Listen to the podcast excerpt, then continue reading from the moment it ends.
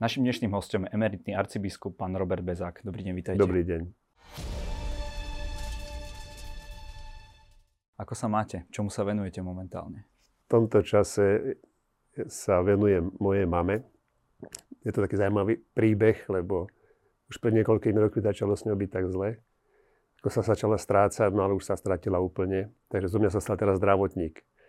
A je to v podstate pre mňa deň ako deň postarať sa o ňu, aby sme ju ráno prezliekli, lebo pomáme sa so sestrou. Aby sme ju nakrmili tiež a bol, bol som teda pri nej, pretože ja som vlastne ostal doma. Učil som 4 roky, chcel som ešte aj pokračovať, ale život sa vyvinul ináč tak ako otec zomrel, takže bolo potrebné sa o ňu postarať. Dávať ju do nejakého ústavu, to by už nemalo zmysel to po tých rokoch, keď sme boli spolu. No a ja som teda zostal s ňou a popri tom, že som pri nej, lebo zasa tá starostlivosť nie je tak, že by som každú minútu ju mal sledovať, tak sa snažím ešte si niečo čítať, robiť si, chodiť športovať troška. Takú posilňučku som si našiel. No a troška sa venujem aj foteniu.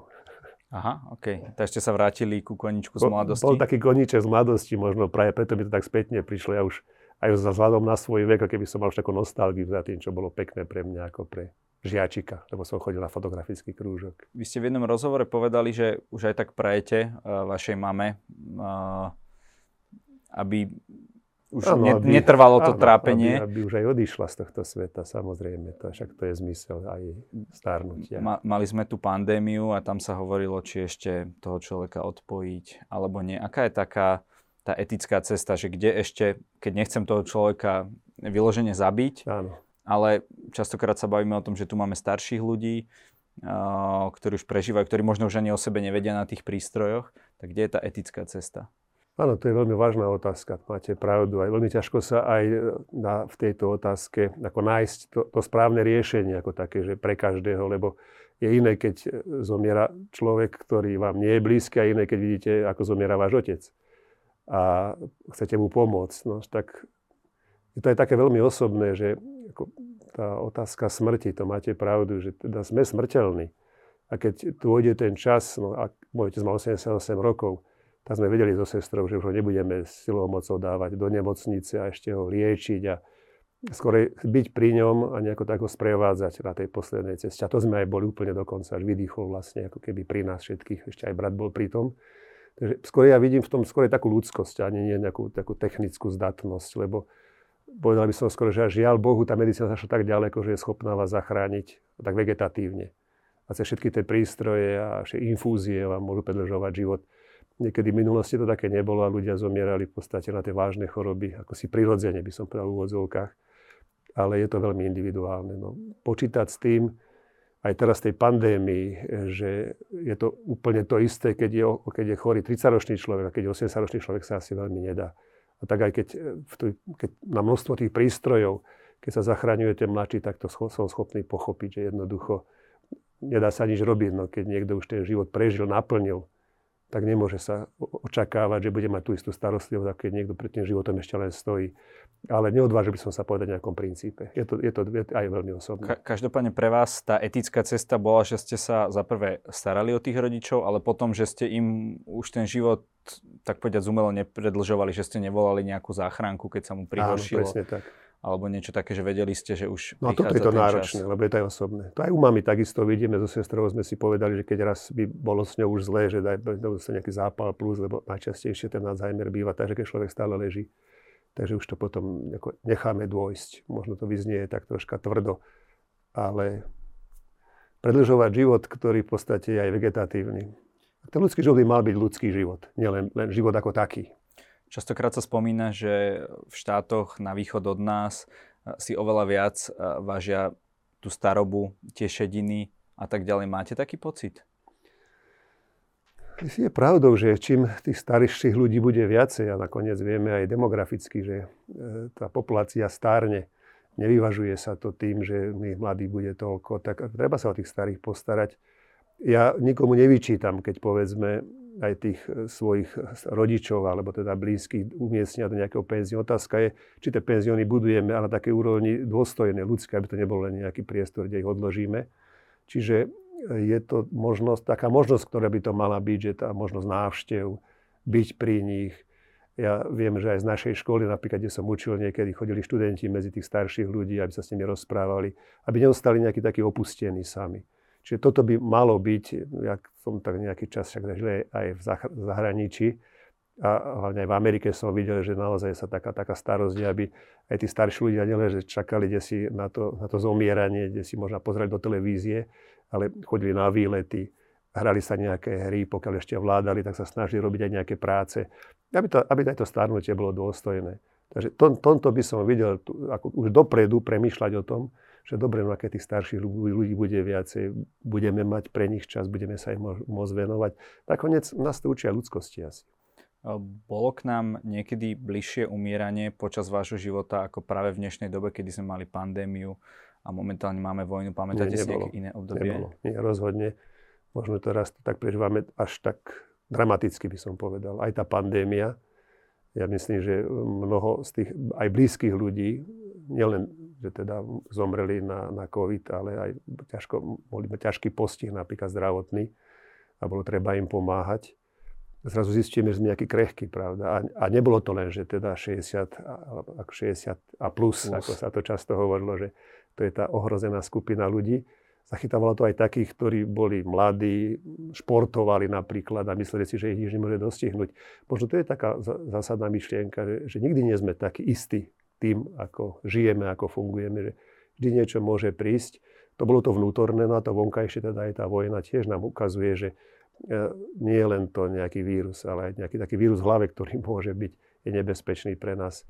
Asi nás to k niečomu vedie aj takému nebezpečnému psychologicky, lebo som sa rozprával s psychológmi, ktorí hovoria, že mnohých to tak postihlo, že sú také ako keby až depresie niekedy z toho, keďže boli celý čas doma, napríklad aj študenti.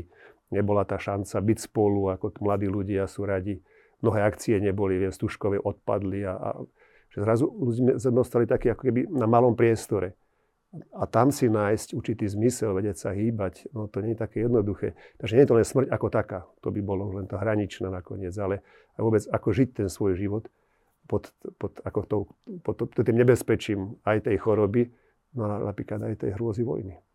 Rôzni napríklad aj politici, ktorí sú skôr, aspoň my to tak vnímame na tej ruskej strane spektra, hovoria, že prečo ste sa vy teraz zobudili? Veď vojny tu boli predtým v vojnách zomierali ľudia v každú chvíľu, asi histórie ľudstva, bol niekde nejaký konflikt a tak ďalej. Mali by sme, aj keď sa niečo nedeje v našej blízkosti, myslieť na tie vojny, neviem, modliť sa za tých ľudí a tak, ma, mal by to proste mať človek nejakým spôsobom pred očami, alebo by naopak uh, mal mať len to, čo je v jeho najbližšej blízkosti a o to sa starať? Áno, poznám túto námietku. Veď nie je to len teraz, povedzme, že Ukrajina, keď teraz hovoríme spolu, ale aj predtým mnohé konflikty a ľudia zomierali tiež. Ale musíme si uvedomiť, že to je tak troška aj o našej schopnosti sa vcítiť. Ja ako duchovný, ako kniaz som bol pri mnohých zomieraniach, ale nikdy sa ma tak nedotklo, keď mi zomieral otec. Čiže nerobme si nejakú ilúziu, že sme tak nastavení emotívne tiež a, a že sme takí empatickí, že keď sa niečo udeje kde si v Afrike, že to budem... Samozrejme, že mali byť citliví na to, že aj, aj, tí, aj tie africké deti by mali mať jedlo a, a vodu a nejako, nejako existovať. Je to tiež vážna otázka, povedzme, aj pre ekonomiku a biznis, že či necháme vyrábať niektoré výrobky za, za 2 eurá a potom ich predávame za, za 100 tu. To je vec aj určitej naozaj, by som povedal, aj, aj takej ekonomickej slušnosti že nesnažíme sa silou mocou žmýkať ten chudobný svet, ale mu aj pomáhať. Takže po tejto stránke, ale najviac na nás zapôsobí to, čo sa deje v našej blízkosti a to je normálne. Zase ja neviem si predstaviť, že by som stále mal byť v nejakom takom emotívnom strese z toho, že vo svete sa dejú konflikty. Ale teraz sa tu deje na blízku. A teraz sa vlastne ukáže, čo je v nás. Takže to je taká výhovorka, že tie sme boli ticho a tak aj buďme teraz aj ticho. No nie, no teraz sa to deje presne, a nie že našich hranicách, u našich susedov. A môže to byť také povzbudenie, aby sme si uvedomili, že ako spolu patríme. Veď ja som sa tak sa usmial, že niekedy, kto z nás vedel, kde nejaký Wuhan. A vlastne ten vírus prišiel aj k nám a zastihol celý svet. Čiže aj to, čo sa deje na Ukrajine, je pravdou, že zastihuje celý svet, ale viacej nás. A ak nás to teraz nenaučí nejaké empatie, slušnosti, uvedomenie si hodnoty slobody, ľudskosti, tak potom už isto Afrika to nebude. Tých ľudí, ktorí si myslia, že tento konflikt zapričinilo USA a na to je zhruba tretina. Aj keď to vidia, vidia tie obrázky, niektorí hovoria, že tomu nemôžu veriť, proste, že to môže byť propaganda z jednej alebo z druhej strany. Čo by ste povedali takýmto ľuďom? Možno je to, sa vrátim späť aj k mojej mladosti. No, ja som mal rád anglické skupiny, tak neviem, či teda to ovplyvnili moje zmýšľanie Angličania, alebo teda Beatles a, a ďalšie skupiny, Led Zeppelin. Je pravdou, že vždy niečomu inklinujeme. Ak teda, povedzme aj tým Ukrajincom bol bližší ten pohľad, alebo to, tá, tá blízkosť Ameriky a toho štýlu života, hovorí sa, že západného, ale to nie len západný štýl, to je už ten spôsob aj, aj demokracie, slobodné voľby napríklad, sloboda prejavu. Čo na tej druhej strane som tak veľmi nevidel. Ja neviem, či niekto mi vie vymenovať z tých, ktorí takto sú teraz takí pro, protiamerické a proruskí, nejaké ruské hudobné skupiny, alebo vôbec niečo, čo by, čo, čo by absorboval z Ruska. To je také metafyzické mi to až prípada, že Rusko ako také. Ale nech, povie, nech povedia, čím sa zaujímajú napríklad, čomu žili čo, čo čítali, ale, ale nie potom už, keď prišla, fakt je, že keď potom prišla perestrojka, tak som sa ja zaujímal, mi to bolo blízke, že ako sa to uvoľňuje, ako tá sloboda sa začína. Začal som čítať tie ruské všaké nové časopisy, ale to, ne, to, to už nebola propaganda, to už bola tiež taká snaha oslobodenie človeka, že by som to takto troška vnímal, že o čo tým ľuďom je taká nostalgia, ale za čím? Za socializmom, za komunistickými ideálmi? No, o, ja by som možno povedal, že konzervatívnymi ideálmi. Ale viete, to Rusko same o sebe vôbec nie je konzervatívna krajina. Sami hovoria, že koľko tam je alkoholizmu napríklad. Ako prvý schválili zákon o interrupciách, ako spôsob, ako sa k sebe správajú. Tí, tí obrovskí boháči, keď tak čítate, že majú lode za, za 500-600 miliónov. A ja som teda mal šancu byť v Rusku. Bol som v Petrohrade, ale bol som aj mimo Petrohradu. To je extrémny rozdiel.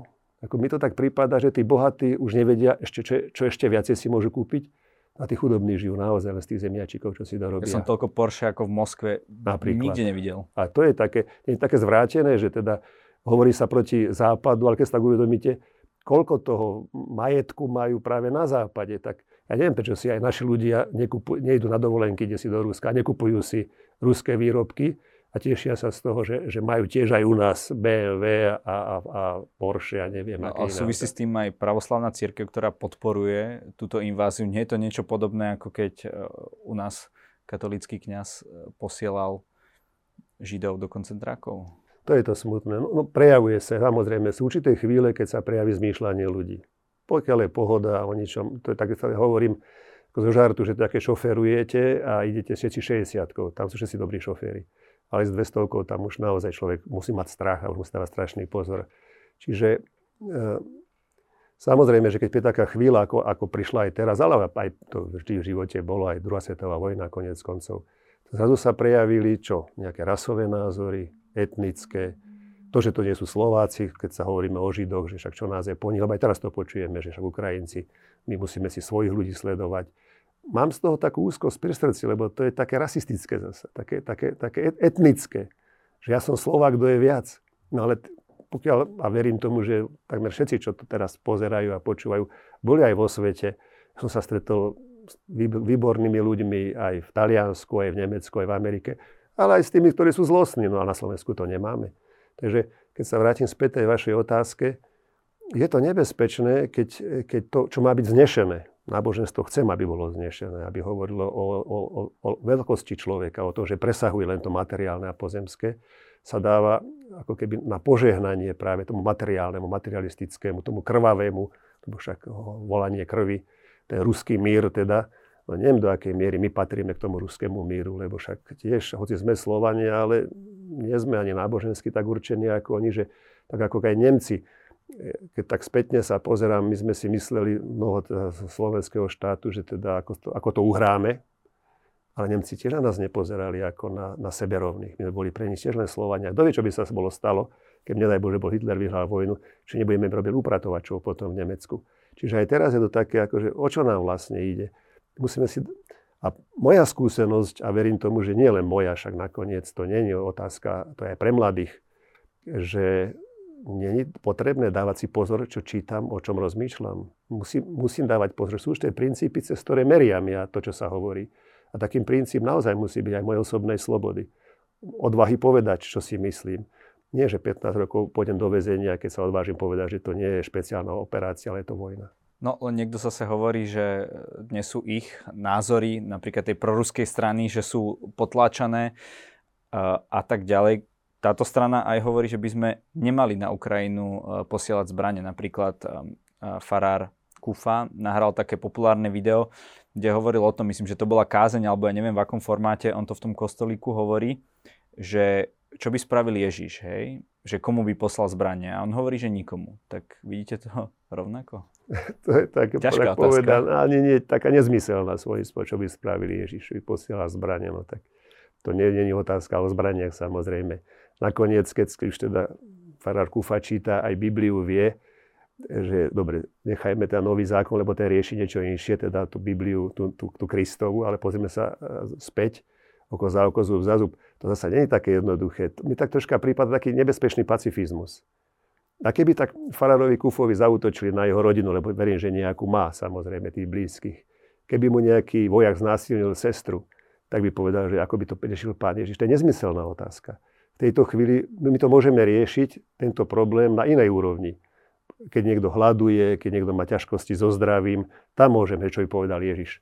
Ale keď je vojna, keď sa zabíjajú ľudia, keď, keď neplatia žiadne morálne pravidlá, tak tam chcem pomôcť tomu, lebo keby sme takto uvažovali, tak mi to tak príde až také trápne. Tak to čo potom necháme nielen Ukrajincov? Lebo keď tá druhá strana zistí, že to funguje, tak potom aj nás potom nech napadnú. No, hovorí sa, že máme nastaviť každého. druhé líce. Ale zasa to je posun, kde si ako keby, dobre, nastavme druhé líce s tým vedomím, že ten, druhý sa, sa ten druhému to príde lúto.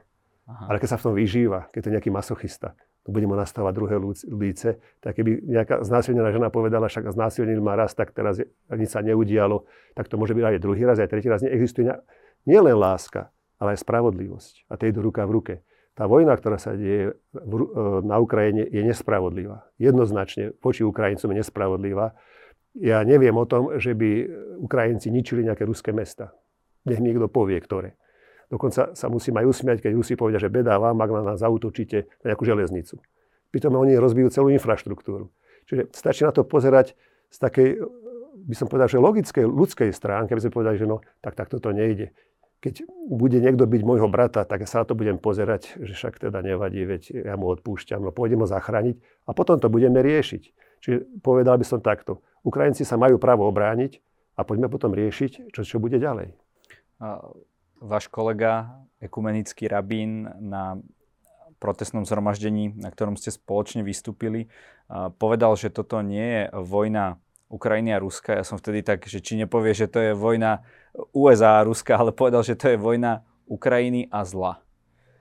To je taká silná myšlienka, čo hovoríte. Ja si tak tiež uvedomujem, že to ako keby tá podstata ani nie je v tom, že kto má aké zbranie, ako teraz kto bude vyťaziť a prehrávať, ale že ako to môže taká, v hlave vzniknúť taká myšlienka, že napadnem, udriem. Akože tá myšlienka toho, toho sovietského, toho ruského míru, lebo aj mňa ako až zmrazilo, keď som počul, ako teda Vladimír Putin povedal, že ten rok 91 to bola ako geopolitická katastrofa.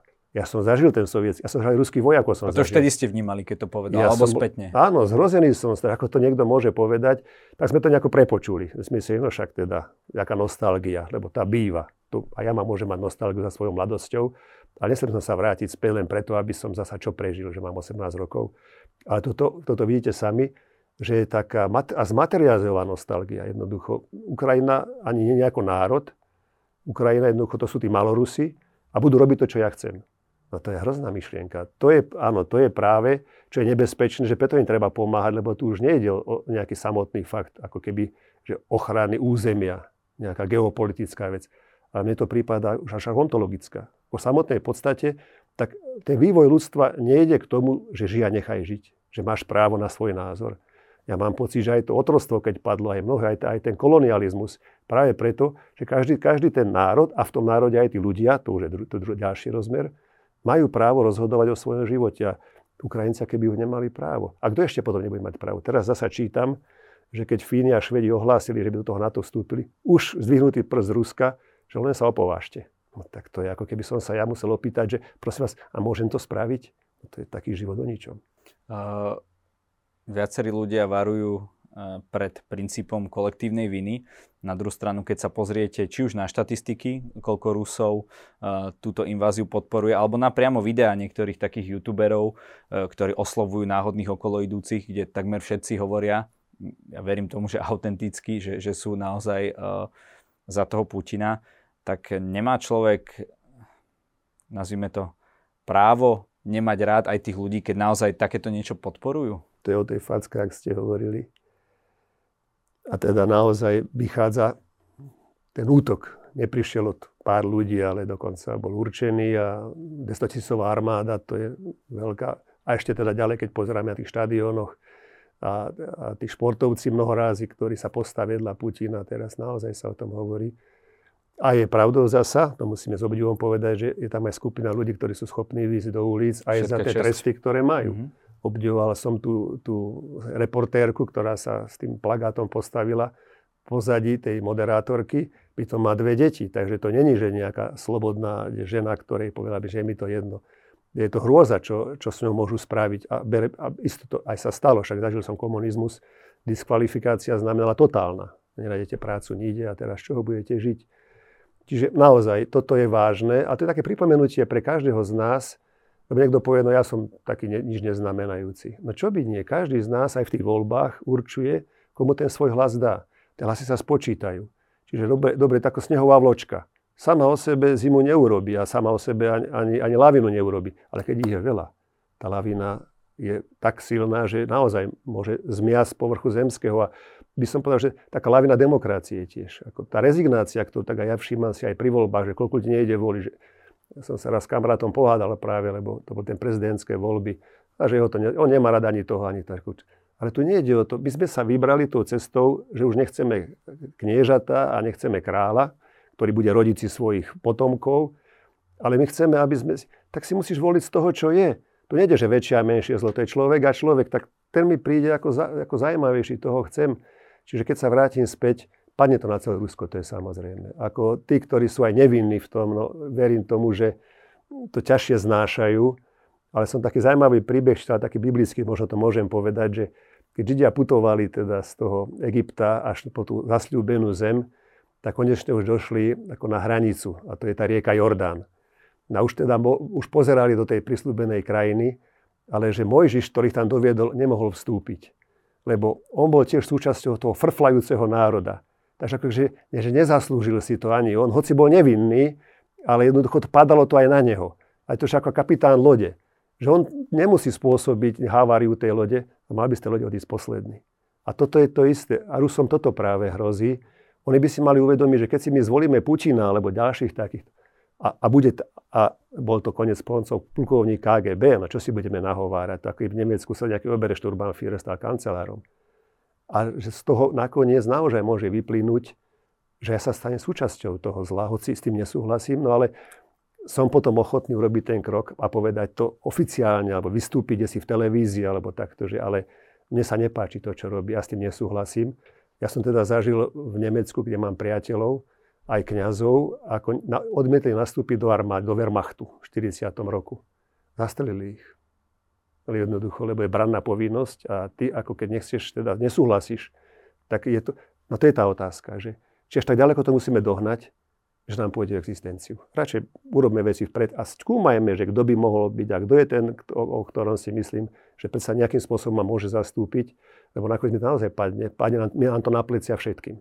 Nakoniec nebolo aj za Mečiara, že budeme čierna diera. Ja som s tým nesúhlasil, aby som rád bol, keby, som, keby som bol chodiť do sveta. Aj som študoval v zahraničí potom, lebo našťastie sme sa to čiernou dielo nestali. S tým súvisí s touto vojnou aj nejaké zníženie našej e, životnej úrovne.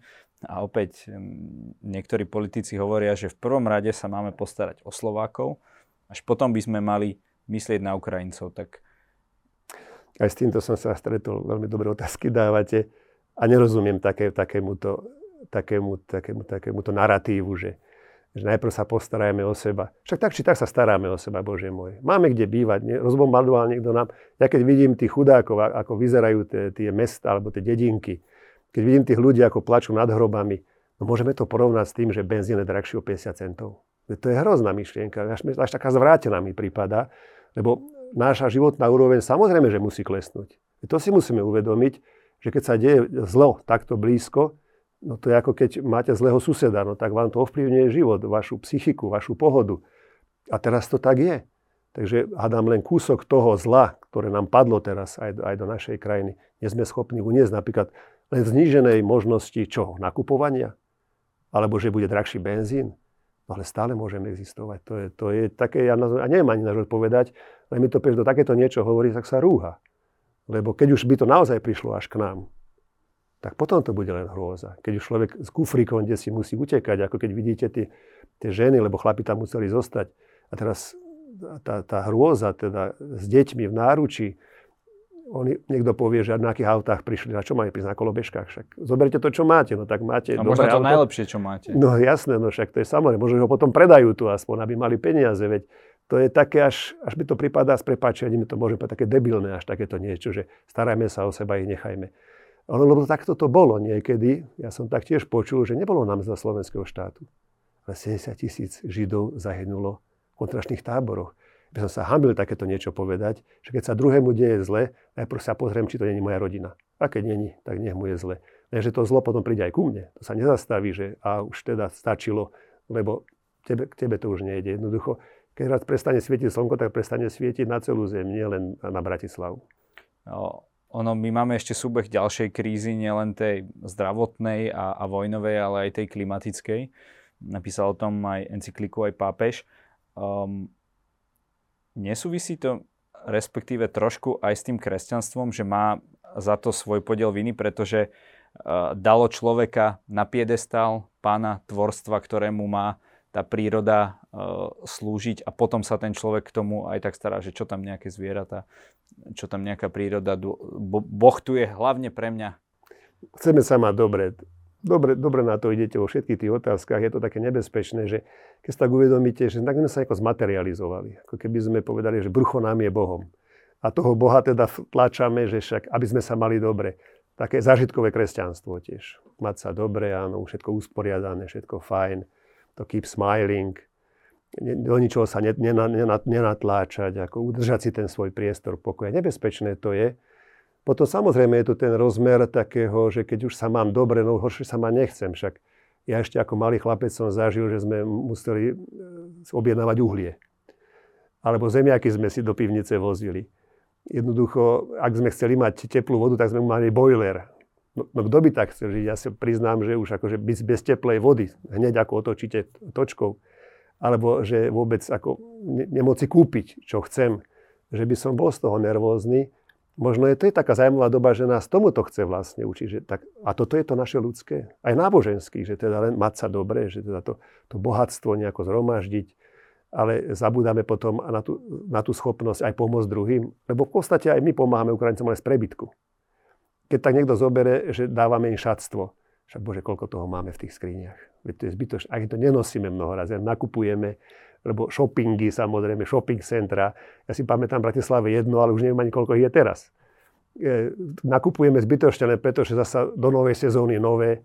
E, je to až také pre mňa možno, že dobré, že ani nie je to náboženské, ako ste spomenali. To už to náboženstvo, keby bolo už prekryté práve tou našou túžbou, že náboženstvo má nám príde spokoj, kľud, zážitok. Už to nemá byť žiadna krivda, ale keď konec koncov robíme tento rozhovor, tá Veľká noc je aj o kríži. A nejakým spôsobom tak troška ten kríž na tých svojich pleciach, aby sme mali schopní uniesť, netvrdím, že celý život, ale sme schopní aj nejako seba zaprenia. Aspoň tých 40 dní. Aspoň, no, aspoň v niečom teraz napríklad aj na, na, na, na pozadí toho, čo sa deje, sme schopní si niečo, zriek, niečo odrieknúť. Mi povedia ľudia vo všeobecnosti, že koľko si toho vzhľadom na vojnu na Ukrajine odriekli už koľko už znížili povedzme svoj rozpočet, koľko sa, koľko sa už koľko zjednodušili svoj život. Čiže máte pravdu, že to náboženstvo v sebe nesie ako keby to posolstvo toho, toho pokoja, mieru. Niekedy teraz aj čítam aj ja, troška budem taký kritický, lebo vnímam to, že aj vyhlásenie niektorých vysokých predstaviteľov, povedzme Vatikánu, sú takí, že len mier, len pokoj a, a zmierenie. A mi to prípada také, že no to sa vám dá hovoriť, to sa nám dá hovoriť, keď je to ďaleko od nás. Ale keď, keď už potom ide existenciálnu núdzu, už by som sa bal hovoriť, že teda náboženstvo je niečo ako teda totálny mier a totálne zmierenie, odpustenie a nič sa neudialo. Čiže možno, že je to taká, taká zaujímavá doba aj v zmysle určitej reformovania aj našich názorov, aj uvedomenia si, že náboženstvo nás chce viesť nejakej pokore, nejaké zjednodušeniu života. A nechceme uskromneniu. Ho, k uskromneniu. Nechceme ho žiť, že, lebo keď aj sledujem, že okolko nižšia spotreba je, že aké to je zlé a teraz ten index rastu cien, aký je a inflácia sa hýbe, no bože, choďme sa, poďme sa modliť, aby to, aby to bolo naopak. No tak to mi prípada zasa tiež ako taký, taká tragikomédia. Lebo ja som počul uh, od jedného rodi, rodinného, rodinného známeho, že uh, je tá inflácia, hej, že, že človek si myslí, že musí zarobiť viac alebo tak, a on povedal, že, že kúpime menej. No, Áno. Ako riešenie inflácie. Toto, myslím, že múdrych ľudí toto napadne. Že, áno, že inflácia nebude v tom, že no bože, už nebudem si môcť kúpiť 10 jogurtov. Kúpim si jeden, možno aj, to sa, aj toho sa budem vedieť zriecť. Takže po tejto stránke, nechcem povedať, že to je dobrá doba, Boh chráň. Ale niekedy sa bojím, že či človek nemusí dôjsť až tako násilu k nejakej núdzi, aby si uvedomil, že dokáže existovať aj tak. My sme si naozaj v tej ekonomickej konjunktúre, ktorá tu bola dlhé roky, naozaj tie čísla, chválil sa tým jeden politik uh, za, za druhým, ako sa nám darí, aká je nízka nezamestnanosť. Uh, vidíme, ako tu rastú tie shoppingy všade. Čo získa vlastne ten človek tým, že sa, že sa uskromní? Má to nejaký lebo veľa z tých ľudí si hovorí, že oni sú duchovné bytosti, že chcú mať niečo pekné, chcú mať to, že, že im to spraví radosť. Čo získa ten, kto si naopak bude odopierať? Je slobodnejší, viete. Tí starí filozofi vraj mali, môžem to aj po latinsky povedať, že omnia mea mecum, všetko svoje sa so sebou. Že vtedy ste slobodní. Ja si myslím, že aj tí bohatí ľudia sú svojím spôsobom ako keby takou parafrázou veľmi, veľmi, veľmi otroci toho, lebo však keď, zoberte to, keď máte, povedzme, auto, musíte platiť koľko poplatkov za to teraz ten zdražený benzín alebo nafta. Že všetko, čo máte, všetky tie materiálne výdobytky, ktoré sa vám tak páčia, sa vlastne vás obklopia. A keby sme tak mali ísť naozaj, že rýchlo kde si utekať, tak čo si budem baliť? Všet, celé tie skrine, čo tam mám plné, plné šatstva a všetky tie topánky, ktoré si, ktoré si nakúpime. Jednoducho zoberiem sa budem to najnutnejšie, to, čo naozaj cítim, že budem potrebovať, aj tých svojich blízkych samozrejme. Čiže je to, takto vnímam, že je to tiež také násilné trocha. Ja to tak si uvedomujem, že či až k tomu musí dôjsť, že takáto situácia, aby som si uvedomil, že som slobodnejší, keď toho mám menej a viem to využiť ale. To je to, že nakoniec e, taká zaujímavá taká situácia vzniká, keď si tak uvedomíte, že mnoho aj tých ľudí, ktorí, sú, ktorí boli vysoko postavení a dobre zarábali, si dnes teraz hľadajú nejaký priestor, kde by, kde by toho bolo menej, dokonca hľadajú nejaké, že by mohli sami si dorobiť nejaké rajčinky a je to také až, až úsmevné pre mňa. Keď som minule videl nejaký dokument o takých bankároch, ktorí sa desi, na dedine si kúpili domček a teraz tam majú sliepočky a tešia sa z toho, že ako nám je konečne dobre. Že už nežijeme v tom strese toho stáleho biznisu a neprespat, neprespatých nocí, lebo nám klesa zasa index.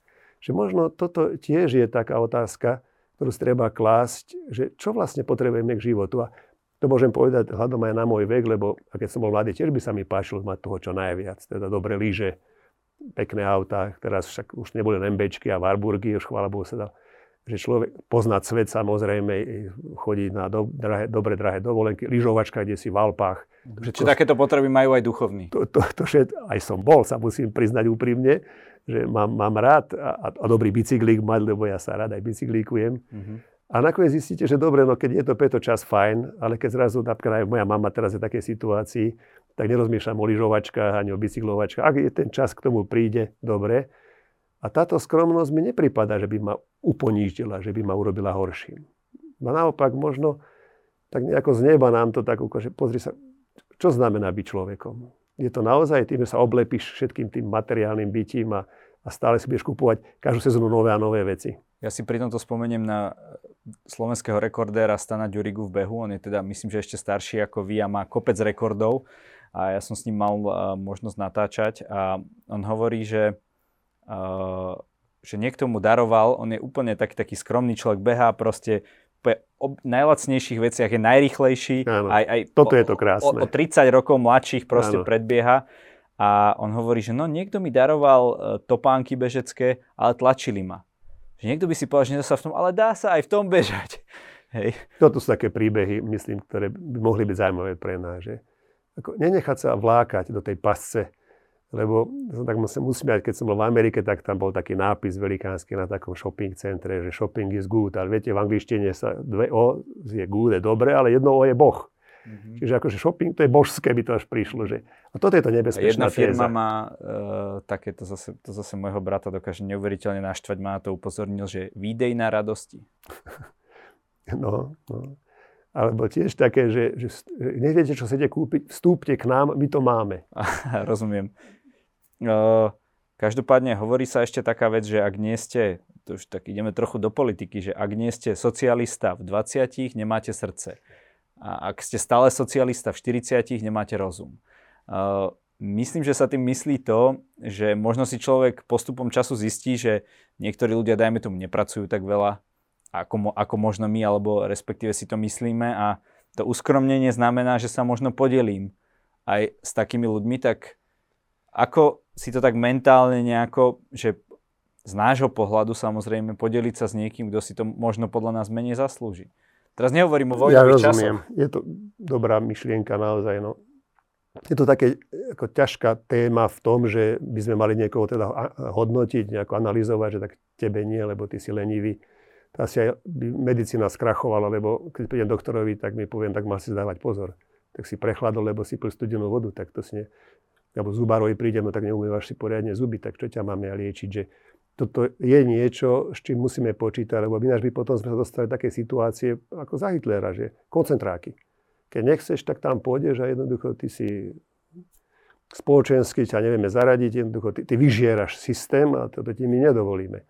Že vždy to tak aj bolo, ako tí žobráci, tiež aj, máme ich aj tu a ja sa priznám, že Nepýtam sa ho, a prečo nepracuješ. Alebo tak samozrejme, že keď sa pustím do... Vždy mám pripravené nejaké to euríčko.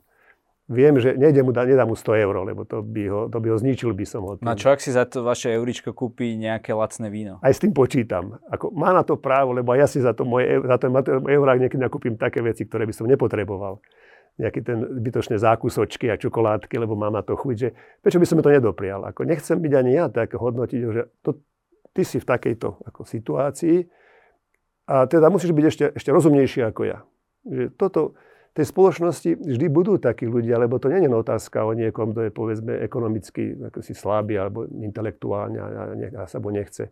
Ale to je o tej zdravotnej oblasti. Keď niekto by bol nejaký postihnutý, tak čo, necháme ho tak, že treba dávať pozor. No len to... ten postihnutý za tom možno častokrát nemôže. Jasne, to rozumiem. To je iný názor, viete, Áno, že... chápem, že teda ako v tomto sa necítime, ako, že toto ti nepomôžem.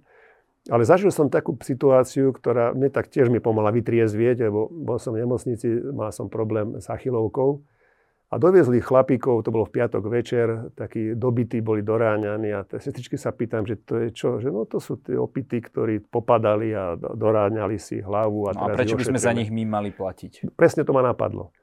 A teda hovorím, že či ich tak vozia častejšie. Ona sa usmiala, hovorí, to bolo tak nejako v marci, že tento, ukázame na jedno z tých chlapov, je tu už piatýkrát. Ako zoberte remňa, vymláte ho, hovorím, však čo to starý, takýto chlaba, nie? hovorí, ale to je len tiež len človek. Možno to je tá myšlienka, že niekedy to posúvame do také roviny, také, ako, také už tej perfekcie. Že zaslúži si to, ale len vtedy, keď.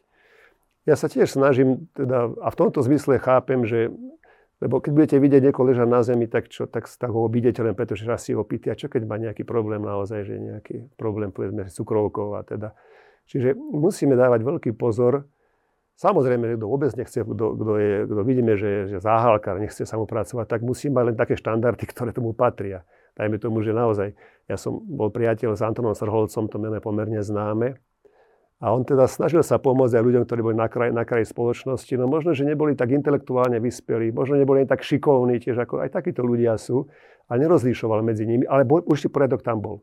Kto by sa bol opil, toho vyhodil bez myslu. Kto by bol, urobil tam nejaký, že by tam niečo rozbíjal, aj ten musel ísť preč. Takže už tie pravidlá by mali byť, ale povedal by som, že by mali byť dosť široké, aby sa tam mestili aj tí ľudia. A už keď niekto naozaj, lebo poznám také prípady, aj tí, ktorí drogujú a tiež majú priestor, kde ich chcú liečiť, a keď teda on by napriek tomu chcel pokračovať ďalej v tej, tejto svojej, tejto svoj, to, tomto svojom spôsobe života, tak mu nech sa páči, môže ísť a zomri. Čo sa dá inšie povedať človeku? Keď mu chcete pomôcť, a napriek tomu on si, on si ako keby tú, tú pomoc nejakým spôsobom sa nesnaží aspoň, tak už nemôžeme urobiť viacej. My môžeme nejako pomôcť Rusom? to je ťažká otázka v tejto situácii, akej sme. Neviem si predstaviť, ako to pôjde ďalej, viete, lebo predsa len keď si tak uvedomíte, že keď aj teda Nemci prehrali, tak do, došlo k výmene. Samozrejme, Adenauer a vlastne tá, tá, tá časť, tá, tá nebezpečná časť bola utlmená a, a nielen utlmená, ale boli aj potrestaní. Tí no to sa nikdy v Rusku nestalo. Tak, presne tak. A toto je niečo, na čo sa ťažko odpovedá, lebo čo teraz, akože bude Rusko porazené až na hlavu? Zobereme teda Putina a Lavrova a budeme ich súdiť, to mi nepripadá, vzhľadom aj na to, že oni hrozia tými jadrovými zbraniami, ale ich majú. Tak budeme sa... A človek už, situácia, ako aj on by boli, tak ja si neverím, neverím tomu, že by sa vzdali. Jednoducho, viete, to je tak, ako keď už človek je zadlačený, do kúta. Čiže ako im pomôcť? No, treba dávať pozor práve na tú kolektívnu vinu, že, že ne, aj u nás sa pravda žijú Rusi, tak budeme sa k nim správať, ako že vy ste Putinovci tiež. Akože musíme byť opatrní to je hrozné, že ako tá situácia celá, ako ja vnímam, ako keby aj nás tlačila do nejakej takého rožili, že biele-čierne, biele-čierne. Jednoducho. Už ten samotný fakt, že si Rusmi stačí, jednoducho s tebou nechcem mať. Že toto bude také ťažké uvedomiť si, že do akej miery sa dá priblížiť, pomôcť, podať tu, lebo tá, to je tá vlastne tá facka, ktorú sa dostávame a že ju nevrátime. A že teda necháme to tak, ale do akej miery sa to podarí urovnať, tak by som povedal, že v Božích rukách, lebo toto naozaj, ako hovoríme, skôr až také nerealizovateľné. To by znamenalo totálnu porážku Ruska. Si ťažko vieme predstaviť. Čo bude svetová vojna? Tak to by bola naozaj hrôza. No niekto hovorí, že práve by sme sa mali snažiť nie o to informovať našich spolupčanov, ale možno snažiť sa dostať nejako tie informácie k Rusom, ale to si tiež veľmi dobre neviem predstaviť. Viete sám, áno, keď takto pracujete Že by tam išlo nejaké lietadlo a áno, rozdávalo letáky, to by asi dlho nevydržalo sám si viete predstaviť, pracujete v médiách, že to sa dá dnes nie len, že to nato, natočí sa, ale sa to dá aj odstrihnúť, dá sa to zastaviť. Existujú možnosti a Rusko ich využíva, aby sa nedostali ľudia k iným informáciám, len tie, ktoré ponúka teda ten štátny, štátne média. To je tá tiež tá hrôza, keď nie je sloboda výmeny, sloboda informácií. Čiže či to nejako pomaly k ním príde, možno len... No to, čo sa deje, poznačí ľudstvo na, na mnohé roky. Aj ten vzťah k Rusom, aj ten vzťah Ukrajincov k Rusom samozrejme, aj ten vzťah Európy konec koncov v Rusku. Myslím, že teraz je taká doba, fakt je takého vnímania toho, že čo to všetko spôsobí. A teraz je otázka, či sa skôr my aj do budúcna máme od takýchto ľudí odstrihnúť a čakať možno, kým si oni začnú spýtovať svedomie, aj keď toto znie tak komicky už, ako sa to rovno pýtam, ale, alebo či naozaj im ukazovať tú aj, aj Božiu lásku možno. To je veľmi ťažká otázka. Toto, čo hovoríte, asi tá najťažšia, že ako sa naozaj správať. Lebo ak ste zažili, a to asi každý z nás, nejakú krivdu, dajme tomu, tak sa na toho dotyčného neviem usmievať, dokiaľ teda nevidím, že naozaj mu to je ľúto, že nepríde a prepáč Robert, to som takto nemyslel. No, či toto Rusi niekedy spravia, povedia, to sme nemali spraviť. Toto by sa očakávalo, lebo ináč to, sa, to není jednosmerná cesta, že ja ťa mám rád a ty môžeš robiť, čo chceš.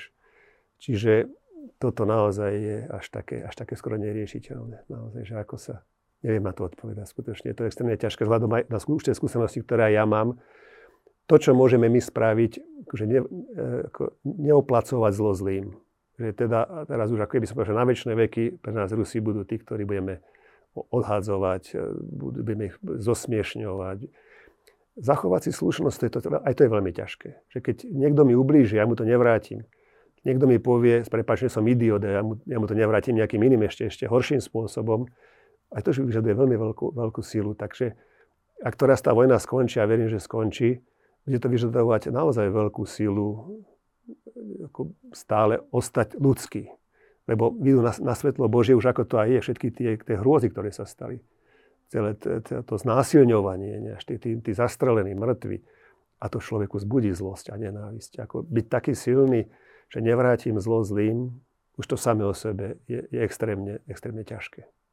No práve možno sa to podarilo tým Nemcom, ktorí naozaj uh, zdá sa, že sa vysporiadali uh, s tou minulosťou a možno aj práve preto uh, voči tým Rusom prechovávali určité, určité sympatie, že ako by im to chceli oplatiť to, čo im... Lebo im spôsobili toľko hrôzy, no, to je pravda, ale ako sami pochopili, že teraz ako tá taká spomienková ako, nie nostalgia, ale tá, to zrozenie z toho, že aký sme vedeli byť, koľko tam naozaj povraždili ľudí a čo tam stvárali, ako to tam ničili všetko, však to vidíme na dokumentoch. Tak to je to, je, to, je to pokánie ich. Ale teraz už, už to nie je, ale, ale po už je, už je 70 rokov. Čiže ako nemôžeme stále žiť pokáni, to je také z neba zničujúce. Ak ti raz poviem, že prepáč a potom sa snažím to, to svoje prepáč žiť, tak ja nesom povinný to hovoriť každý deň prepáč, prepáč. A tí Nemci tiež to nemusia, veď tam už je, nie že druhá generácia, tam už tretia generácia vyrasta. Tam už sú mladí ľudia, ktorí, tak ako aj ja, z toho už, už nevedia nič, len z rozprávania. To už nie sú ani deti tých, tých povedzme, tých, tých vojakov, alebo teda, dajme tomu aj tých, tých gestapákov, tých ss to už sú vnúci a musíme aj tak brať, že každé to zlo postupne by malo z, ako si, byť rečie a rečie. No, tak to verím, že Nemci pochopili a teraz to, čo sa deje, to už, to už je úplne o inom. To už je o tej zlobe, dajme tomu, z tej strany Ruska. A to už Nemci nemusia chápať, ako, že my sme nejakou súčasťou tiež nejakého tohoto zla. A tak sa aj stalo, lebo ako to čítam, že chcú im pomôcť teda aj zbraňami, čo predtým niekdy Nemci nechceli robiť, ako chceli si zachovať naozaj ten odstup. A aj to, aj to ako, ako s úsmi oni spolupracovali, tak sme teraz počuli, že chceli tam prezident nemecký a Ukrajinci povedali, že no, ty si bol veľký kamarát s Rusmi, tak ako radšej sem nechoď tak teraz chcú, aby tam kancelár prišiel. No je to zaujímavé, ako sa to, ako, ako teda aj tí Nemci pochopili, že to pokánie, to není, to, že to musím robiť dennodenne jednoducho. Teraz už teraz je, sa deje niečo inšie, deje sa krivda a chcem pomôcť. A mám na to právo. Ak som z niečoho odišiel, tak mám právo tomu druhému pomôcť, aj keď som to v minulosti robil. Lebo som pochopil, že aký to bol zlý skutok. Ako vy vidíte v tomto svetle týchto udalostí, o ktorých sme sa tu celú dobu bavili posolstvo Veľkej noci. Aj keď neviem, či ešte sa to volá Veľká noc, lebo tam boli nejaké zmeny, zmeny tých oficiálnych názvov. Neviem, či to ešte takto môžem volať. Nazvíme to stále Veľká noc, sme zvyknutí. A je to naozaj, je to samozrejme iný priestor, však to nie je o noci, to je o všetkom tom, čo už dnes, povedzme, štvrtok, piatok, sobota, nedela a to začínalo už predtým, teda tým vstupom Krista do Jeruzalema, kde ho vítali kvetmi a op- vidíte tiež opäť dní už potom bolo ukrižuj ho. Palmová nedela. Palmová, áno, že zrazu, ako je to také v našom živote, že najprv je Hosana a potom zabí ho, ukrižuj ho. Áno, má to čosi do seba, v tomto zmysle máte pravdu, že ja ten taktiež uvažujem, že konec koncov bereme tu veľkosť tak náboženský, áno, kresťanský, náboženský, že teda posledná večera, potom teda tá zrada Kristus na kríži a potom z mŕtvych vstanie. Ale celá tá história ľudstva je taká, ako keby, že stále to je nejakom vykúpení, keby som to povedal všeobecne. Nie? Vykúpiť sa aj, aj z vlastného prežívania. Ja nemôžem povedať, aj keď teda sa mi zdá, že stojím teraz na tej dobrej strane, alebo že teda odsudzujem zlo, že, že, to je, že to, toto je môj život. Ja bojujem sám so sebou a hľadám, skúmam, vnímam, že, keď sa niekomu deje krivda, ako, ako to prežívam, ako to, presne to, čo ste povedali, tá krivda sa priblížila. Keď sa niekomu deje, nie, niekto zažíva bolesť, ako teda aj môj otec ju prežíva, lebo zomrel pomerne naozaj na, na, ťažko. A, a skúmam seba, čo to na mňa robí. A musím povedať, že ma tak potešuje, ak to môžem povedať, že keď som dojatý z bolesti toho druhého, keď to na mňa zapôsobí, že som nejak, že cítim v sebe, že som ľudský, že, že nie som cynik a že čo ma to zaujíma, však to nie je môj problém, ja sa mám dobre. Že keď niekto je chorý, tak sa zaujímam o neho, netreba ti nejako pomôcť. A, a toto, toto je Veľká noc vlastne. Taká, taká, taká tá noc zmeny. Že nikto z nás nie je len dobrý. To je taká nešťastná e, teória je, že človek je len dobrý. No, no nie, je, v nás šeličo. Keď to tak aj vnímate, ja si nemyslím, že tí ruskí vojaci, že už zabíjali kde si aj v Rusku. Že, teda, tam už znásilňovali dievčatá. A zrazu, ako by im dovolil niekto, rob si, čo chceš. A tí chlapci, ktorí sú možno, možno aj jednoduchí, aj, aj, aj morálne jednoduchí, zrazu sú schopní znásilňovať, zabíjať a vraždiť. Že nepozerajme sa na to, že to len sú Rusi takí. Keby som, keď by sme dostali do ruky možnosť, akú takúže slobodu, vidíme to niekedy však aj na Slovensku, korupcia, o čom to je? Príležitosť robiť zlodeja. Áno, príležitosť robiť zlodeja. Som pri moci, mám možnosti, mám zdroje, dajte peniažky, platte mi. Potom sa to možno dopadne to zle. Ale v tej chvíli sa mi zdá, že som nepostihnutelný. Ako to je možné, že tí ľudia, ktorí tu vyrásli možno aj Petržálke v Čížákoch, zrazu sa cítia byť takí ako nedotknutelní a tie peniaze a, a, a majetky. Že toto je pre mňa Veľká noc. Pre mňa Veľká noc je veľmi osobná v tomto zmysle že aby som si uvedomil, že nikto z nás nie je tak zdravý, aby nemohol ochorieť. Takže potrebujeme to liečenie cez pokánie, cez skromnosť.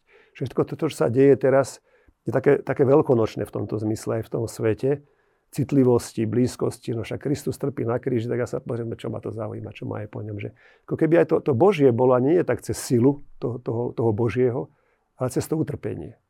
Dotkne sa ťa to. Aspoň si tam prítomný, aj v tom živote. Lebo to, čo sa deje teraz na svete, je kríž. Je ťažký kríž, ktorý tu je. A vidíme sami, ako sa správajú niektorí od tých, ktorí veľmi pomáhajú, naozaj obdivujem ich, od tých, ktorí teda aspoň troška čo si robia, až po tých, ktorí, ktorí sú lahostajní úplne k tomu. To ma skoro Alebo odrádzajú. Alebo odrádzajú dokonca, ako, čo ma to nezaujíma. To je také naozaj také už, by som povedal, proti zmyslu Veľkej noci v tom ľudskom živote. Takže e, keď by som dal, že Veľká noc rovná sa sebareflexia? V zmysle toho, že áno, o čom má byť môj život. To je také, apoštol Pavol raz hovorí, že, že čo to je za divný zákon, že vieme, čo je to dobré, urobme to zle. Keď mi tak príde, keď tak počujem aj tých kontestátorov, však oni musia vedieť, čo sa tam deje. Prečo stále majú ten svoj narratív, že nás to nezaujíma? Veď, to, to, čo sa, to, to není, že to fabulované, veď to, to, rozbité domy, rozstrielané, tie babky, ktoré tam plačú a robí, ja už neviem, že čo inšie by mohli vidieť. Mi to prípada, že by asi potrebovali možno aj toho psychiatra už pomaly pán biskup, neviem, či vám tak môžem povedať. Ja, každý, môžete, ka- ešte stále ním som. um, každý u nás môže na záver povedať to, čo sa mu zna závodné do tejto kamery. Nech sa páči.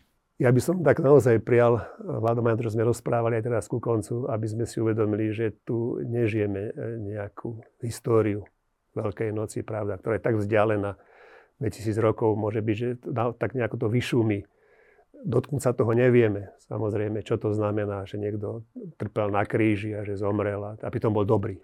Nikomu neublížil.